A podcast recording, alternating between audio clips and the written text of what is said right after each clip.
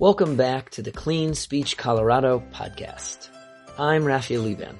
My co-hosts and I are delighted to share another lesson from the Clean Speech Colorado campaign of 2020, The Price of Words. As part of the campaign, the short, meaningful lessons in this podcast will give you the tools you need to build a more positive, respectful, and peaceful world by mastering the art of Jewish mindful speech. To learn more, go to cleanspeechcolorado.org and sign up. And now for today's insight. Encourage those in need.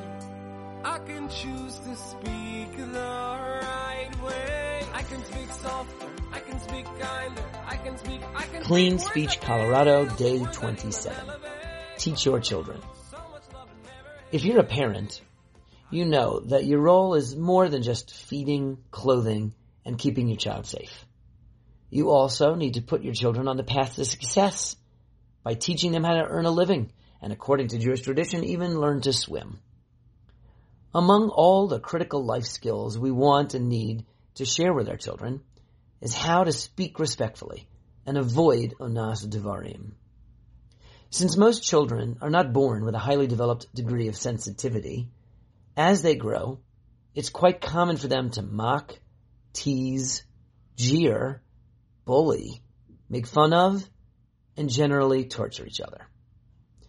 There are many excellent parenting books out there, but the best parenting techniques in the world will be next to useless if kids see the adults in their lives disparaging and bad-mouthing each other. If we don't intentionally model good and positive speech patterns, our children can cause tremendous, long-lasting harm to one another.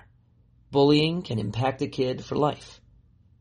It's therefore critical that we take the time and energy to teach children not to speak badly of one another. In addition, it's also not acceptable for us as adults to speak in a demeaning way to children. Just because they're young doesn't mean they don't have feelings. When you speak to children in a way that hurts their feelings, it's onas devarim.